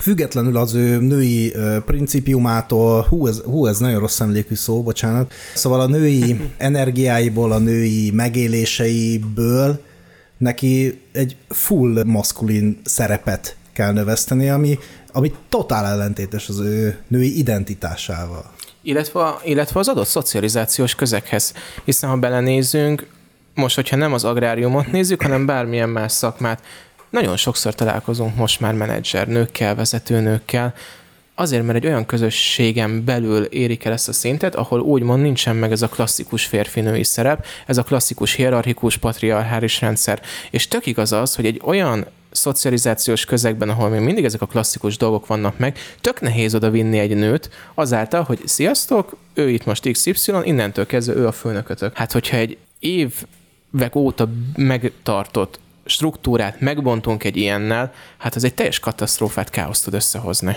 Hát meg egyébként egy ilyen karrierpszichopata, vagy ilyen ö, sakál természetű CEO simán találsz nőből is. Ez nem a fehér probléma. galléros bűnöző. Igen, tehát ez, ezt bármikor képes egy nő Mhm. is lehozni. Én egyáltalán nem vonom kétségbe az ő képességüket erre a igen nemes feladatra. Erre pontosan úgy képesek, mint egy férfi. De tök más az, amikor viszont ténylegesen, hogy mondjam, a fellépésednek olyan mértékben kell ellen, elrettentőnek lennie, hogy a másik embertől ez egy potenciális lehetőség, hogy ő mondjuk fizikailag akar fellépni ellened. De erről mindenképpen szerintem szót kell ejteni az, a, a, az önérvényesítés nőként ebben a területen, de hogy az tök ritka nőként valaki elkezd egy gazdaságot vagy agráriumba dolgozni, úgyhogy nem onnan van a családja, nem oda valósít. Tehát az a gyakori élmény, én úgy gondolom, hogy már abba szocializálódott évek óta. Tehát én nem láttam még ilyen példát, hogy, hogy valaki egy városi jómódú családból mondjuk fogta és, kik, és kiköltözött volna, vagy ez biztos, hogy benne egy ritka példa, mm. és innentől kezdve az, hogy hova szocializálódik valaki nőként, az determinálja azt, hogy alkalmas-e, és akkor itt mindenképpen befigyel a, az önérvényesítés, hogy ez is valahol egy, most már megint elkezdek kicsit pszichologizálni, de hogy ez egy... Á, ez, ezért hívtunk. Ja, igen, hogy ezt az oldalt megpróbál, ezt az mindenképpen képviseljük, de hogy az önérvényesítés az is egy személyiség komplexus, tehát személyiségvonásoknak az összessége. Tehát, hogy valaki annyira vakmerő legyen, mint mondjuk egy fehér galléros bűnöző nőként és egy multicéget vezetve, vagy pedig úgy egy nagyon kemény, aki aztán a késtől se retten vissza, egy olyan asszonyság, hogy idézzek, és képes legyen letisztázni a szerepeket, képes legyen kiállni saját magáért, és olyan szintű bátorságot, meg olyan szintű két talpon állás mutatni, amit lehetséges, hogy a legtöbb férfi se tudna mutatni. Itt a, a mi szakmai oldalunkról lesz egy nagyon érdekes gondolatom, majd ezt erősíts meg, vagy cáfon meg, hogy az agráriumot azt nagyon egybe kezeljük, de egyébként a szántóföldi kultúráknál az, amit te elmondtál, az 110% ban igaz. És az, az valóban nagyon így van. De ha kertészeti kultúrára csavarodunk át, és úgy, hogy gyümölcs, szőlő, dísznövény, akkor egyre jobban csavarodunk át arra, hogy például dísznövényben is elég sok, tehát majdnem nem több nőt tudok mondani, uh-huh. mint férfit, de szőlészeknél is nagyon sok nővel találkoztam, meg gyümölcs termesztőknél is. Tehát amúgy picit a, az állatorvosoknál lehet ez a probléma még, hogy ugye ugyan az állatorvosnak kell a lovat is, meg a hörcsögöt is rendbe rakni, és nálunk is az van, hogy a szántóföldi kultúra, meg egy gerbera termesztés, az azért ég és míg Szántóban lehet, hogy 30 év múlva, még ha mindent robotokkal csinálunk, akkor is idegennek foghatni egy nő, valamiért, a, lehet, hogy a volumene miatt, hogy ugye egy, egy férfi kicsit elnagyoltabban jó van, az ott, tehát még egy kicsit mellé szántunk, nem számít, mondjuk már nem szántunk ugye a nótiles adásot, de kicsit mellé megy, nem baj, nem számít, míg egy például egy szőlőszedésnél ugye nem mindegy, hogy most azt leszedjük, nem szedjük, vagy egy, egy gerberánál a szép, nem szép, tehát a, a azokat a női képességeket lehet kamatoztatni az agráriumban is, hogy a finomság, a szép érzék, a színeknek a jobban való látása, tehát az egyszerű fizikális, meg ösztönös képességeik, az agráriumban is vannak olyan szegmensek, ahol jobban kamatoznak. Azon gondolkodtam közben, még beszéltél, hogy mit fogunk mi kapni a pofánkra a szexizmusért, ami ebben hmm. az adásban elhangzik. Amit mondtál, Laci, hogy a férfiakhoz ezt a szántóföldet kötjük ilyen asszociatívan, most nyilván nem csak férfiak csinálják szántót, de most megint leegyszerűsített, archetipikus Neked ez, ma, ez, ez ma a mentőszavad, ez a leegyszerűsített. Igen, igen, igen. Hát pró, próbálom, a, próbálom elkerülni a YouTube banninget. A, a nőkhöz pedig ezeket a finom precizitást igénylő munkákat csináljuk, ez e, tulajdonképpen, szóval van, van, vannak ilyen dihotómiák, ugye, amiket e, a női-férfi viszonyrendszerben szeretünk e, mondani, hogy a, nem tudom, a, egy klasszikusat mondnak most, a férfi erős, a nő meg gyenge. Meg a tehát, a nő gondoskodó, a férfi meg nem törődöm. Igen, igen, igen. Hogy, hogyha ezt egy kicsit följebb akarjuk vinni egyel ebből a szempontból, akkor a férfihez szerintem jobban köthető a mennyiség, a nőhöz pedig jobban köthető a minőség. Uh-huh. És hogy ezért van az, hogy a nagyértékű kultúrák, nem mint a dísznövények, a zöldség, gyümölcs, mit tudom én, ott érezzük, hogy sokkal könnyebben tudnak a női jellegzetességek, női energiák érvényesülni, mint egyébként egy szántóban, ami meg ilyen izé, egy Jackson Pollock festmény, ugye széles mozdulatokkal. Igen, ez egy jó gondolat. Fú, egyébként, hogyha ezt most egy mélyebb analitikus szintre szeretnénk vinni, egyébként mennyire gyönyörűen beszéltünk a fogantatásról, hogy a férfinak ugye a mennyiség számít, hogy minél több úgymond utódot létrehozzon a nőnek, meg a minőség, hogy az az egy utód, az mennyire megfelelően lesz felnevelve. És hogy valamilyen szinten ez a fajta dinamika megjelenik akkor ezek szerint az agrárnak a tevékenység foglalkozási listájába is. Sőt, hát hogyha ezt egyszerre szeretném biológiai és metafizikai uh-huh. szintre is vinni, akkor ugye az egy darab havonta megérkező női petesejt az, ami a számtalan milliárdos, tétel, milliárdos tételű ondósejtel találkozik, tehát valóban ez több, több szinten ez a mennyiség-minőség én tényleg nagyon félek a szexista vádaktól, úgyhogy most, most, most én leszek az, aki egy nagy, nagyot hátra lép, és titeket meg itt hagylak a hogy itt, itt sokszor elhangzott, hogy a nőnek milyen szerepet kell növeszteni ahhoz, hogy ő érvényesüljön az agnáriumban, hogy neki maszkulinná kell válnia, hogy neki meg kell tanulnia úgy kommunikálni, hogy neki úgy kell szocializálódnia, hogy egyébként ez a kérdés egy máshonnan is megközelíthető lenne, hogy egyébként mi lenne, hogy, hogyha például a melós csak úgy alapértéken ember számba venni a nőt, és hogy nagyjából ugyanúgy elfogadná a véleményét, mint a férfiét, mm. és akkor ugye fel sem merülne az, hogy a nőnek mit kell változtatnia, hanem az van, hogy ez egy darab-darab, ember-ember, és akkor olyan pot kívánok.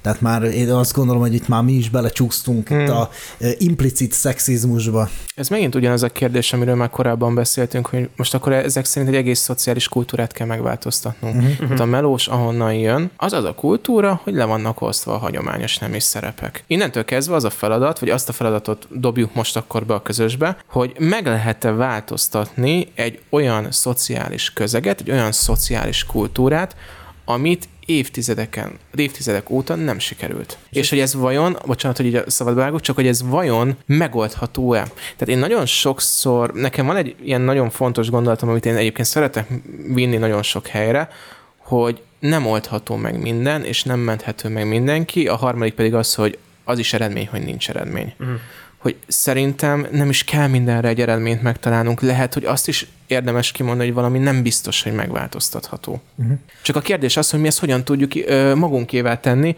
hogy van olyan tényező, amire nekünk nincsen hatásunk, uh-huh. és lehet, hogy nem tudjuk megváltoztatni azt. Egyszer megy ki a nagybani piacra, és képzeld el, hogy ott egy kedélyes beszélgetés próbál egy hölgy intézni azzal kapcsolatban, hogy most ezt az árut megveszik, vagy nem mert az előbbi témáim, amikor ilyen durva sztorikat meséltem, az semmi ahhoz képest, hogy rossz helyre parkoltál.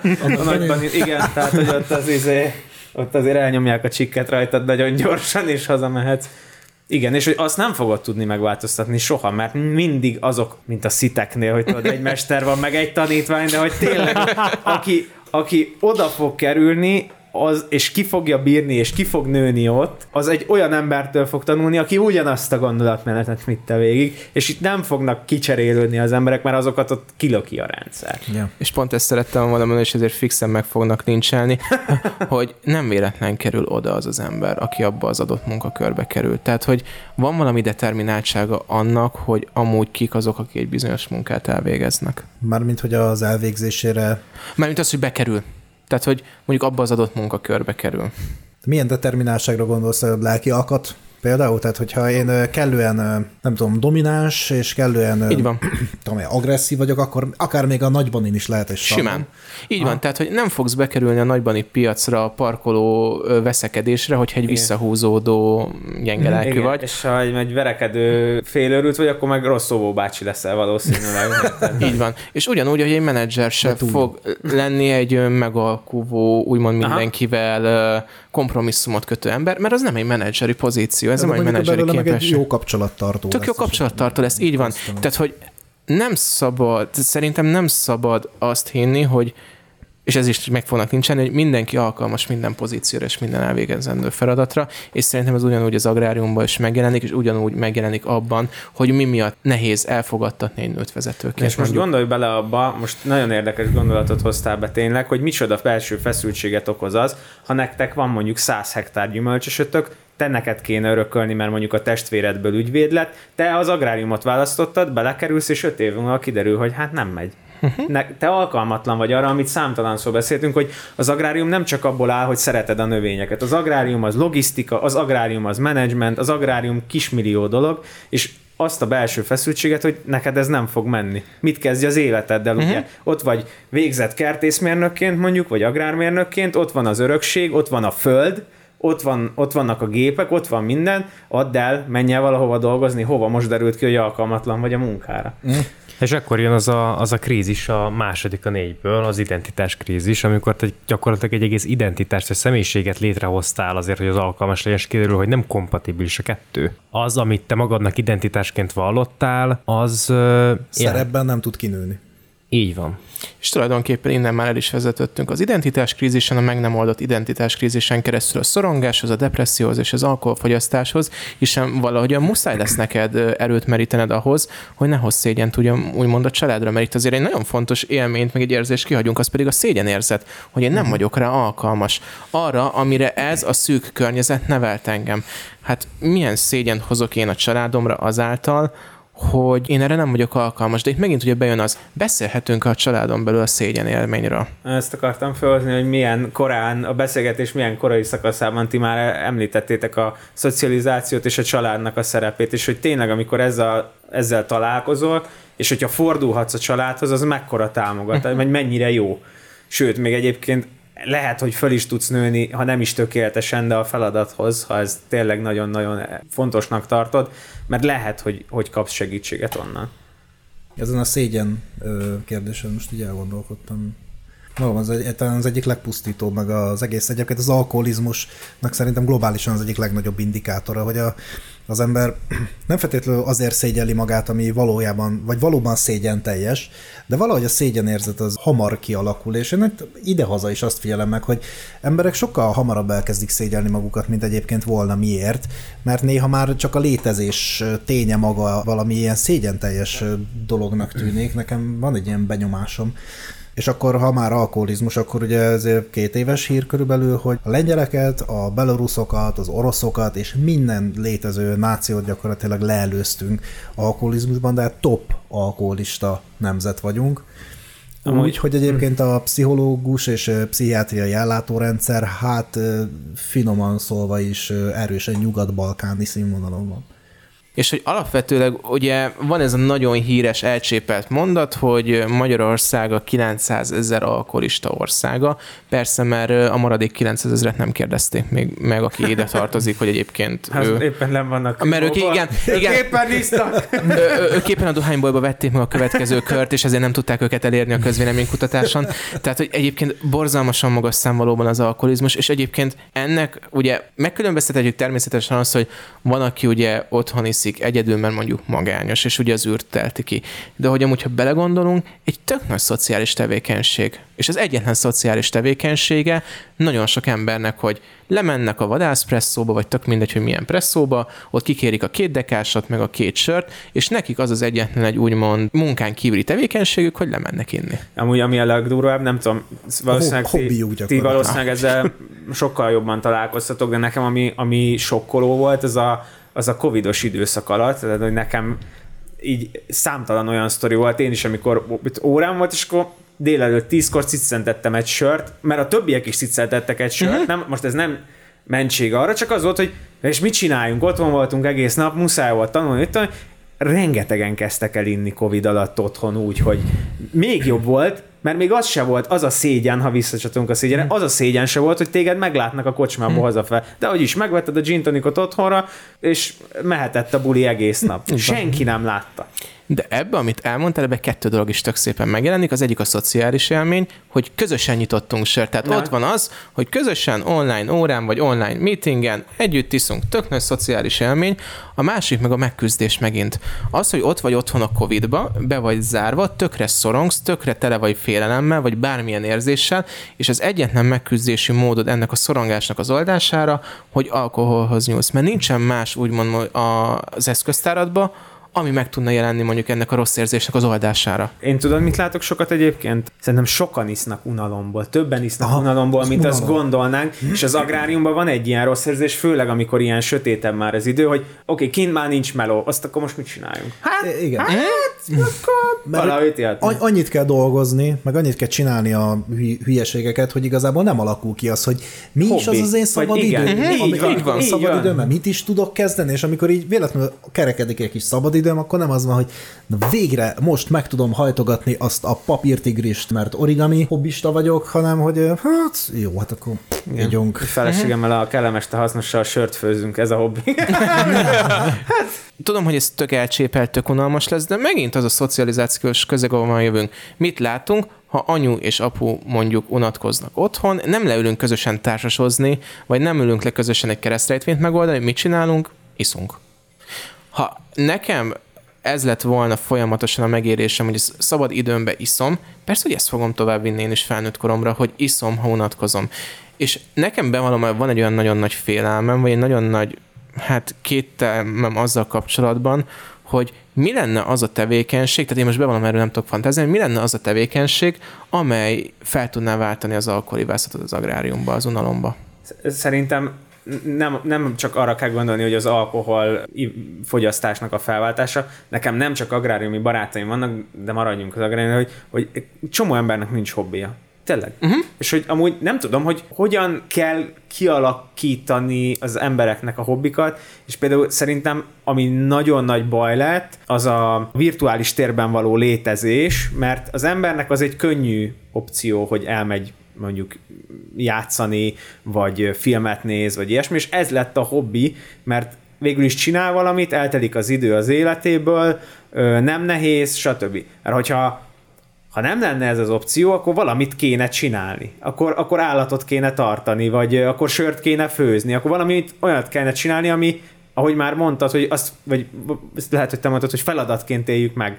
Hogy, hogy azt szerintem az agráriumi embernek lehet, hogy ez az egyik fő problémája, hogy a mentális egészség javulását, a hobbikeresést, bármi elé jön, az mind feladatként van előtte, és akkor ugyanúgy, ahogy nem tudsz nyugodtan átgondolni, vagy nyugodtan a mentális egészségeddel foglalkozni, ugyanúgy nem fogsz tudni mint ahogy horgolni egyet, mert azt te úgy érzed, hogy annak a plüstek kész kell lennie, minél előbb legyen kész.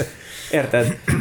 így már a zárás felé lekerekítve az adást, azért egy egy olyasmit még felvetnék, Értitek? Vetne. Ez volt a záró gondolat, köszönjük szépen. hogy a magyarok alkoholizmusa szerintem a környező országoknak az alkoholizmusával szemben merőben utilitarista, avagy az a jó, ami hasznos. Mi itt ugye a cél? Az, hogy üssön. Tehát a, a csehek legalább sörtől rúgnak be, az oroszok, a lengyelek, a beloruszok legalább vodkától rúgnak be, a magyar nem bortól rúg be, a magyarnak tök mindegy, mitől rúg be, csak be legyen rúgva. Ami, tehát érted, mert a, a hagyomány vagy a gasztró még, még legalább egy ilyen valami kulturális megtartó keretet mégiscsak az egész köré tud vonni. Jó, nem azt mondom, hogy egy orosz vodka alkoholizmus az magasabb minőség, mint egy, egy magyar, de érted, hogy ott legalább, legalább még mentségére van, hogy de hát az, az, az, az ott a nemzeti dolog. Itt a izé, császárkörtétől, meg a gyomorkeserű, sárkánykeserültől, meg egy tök mindegy mi, csak üssön. Legyen, lehetőleg legyen olcsó, és lehetőleg üssön nagyobb. Hát meg még, még a másik, hogy a, a gasztrovonalon például elkezdődött a pálinkán való cuppogás, ami érted olyan, hogy hogy van benne ráció, meg, meg, meg tényleg vannak finom ízek, meg én aztán ne szóljak egy szót se, de hogy a legvadabb szeszünkre is azt mondjuk, hogy ó, hát van ennek ám szépsége, meg mélysége, érted? És akkor bizonyos emberek valóban úgy fogyasztják, de egy csomó embernek csak ad egy ilyet, hogy kóstold húzott a Janinál, mert, Igen, aki nem mert amúgy szeretne- neki is 20 féle van, érted? Aki, aki nem akkor- szeretne szembenézni vele, hogy alkoholista, de nincsen fél órája berugni, ő lesz a pálinka, Kost- pálinka kóstoló. Kóstol, aki lenyeli. Csak ugye megint az a kérdés, hogy mi miatt kell, hogy üssön. Tök fontos az, amit mond, mondatok, hogy igen, van ahol kulturális.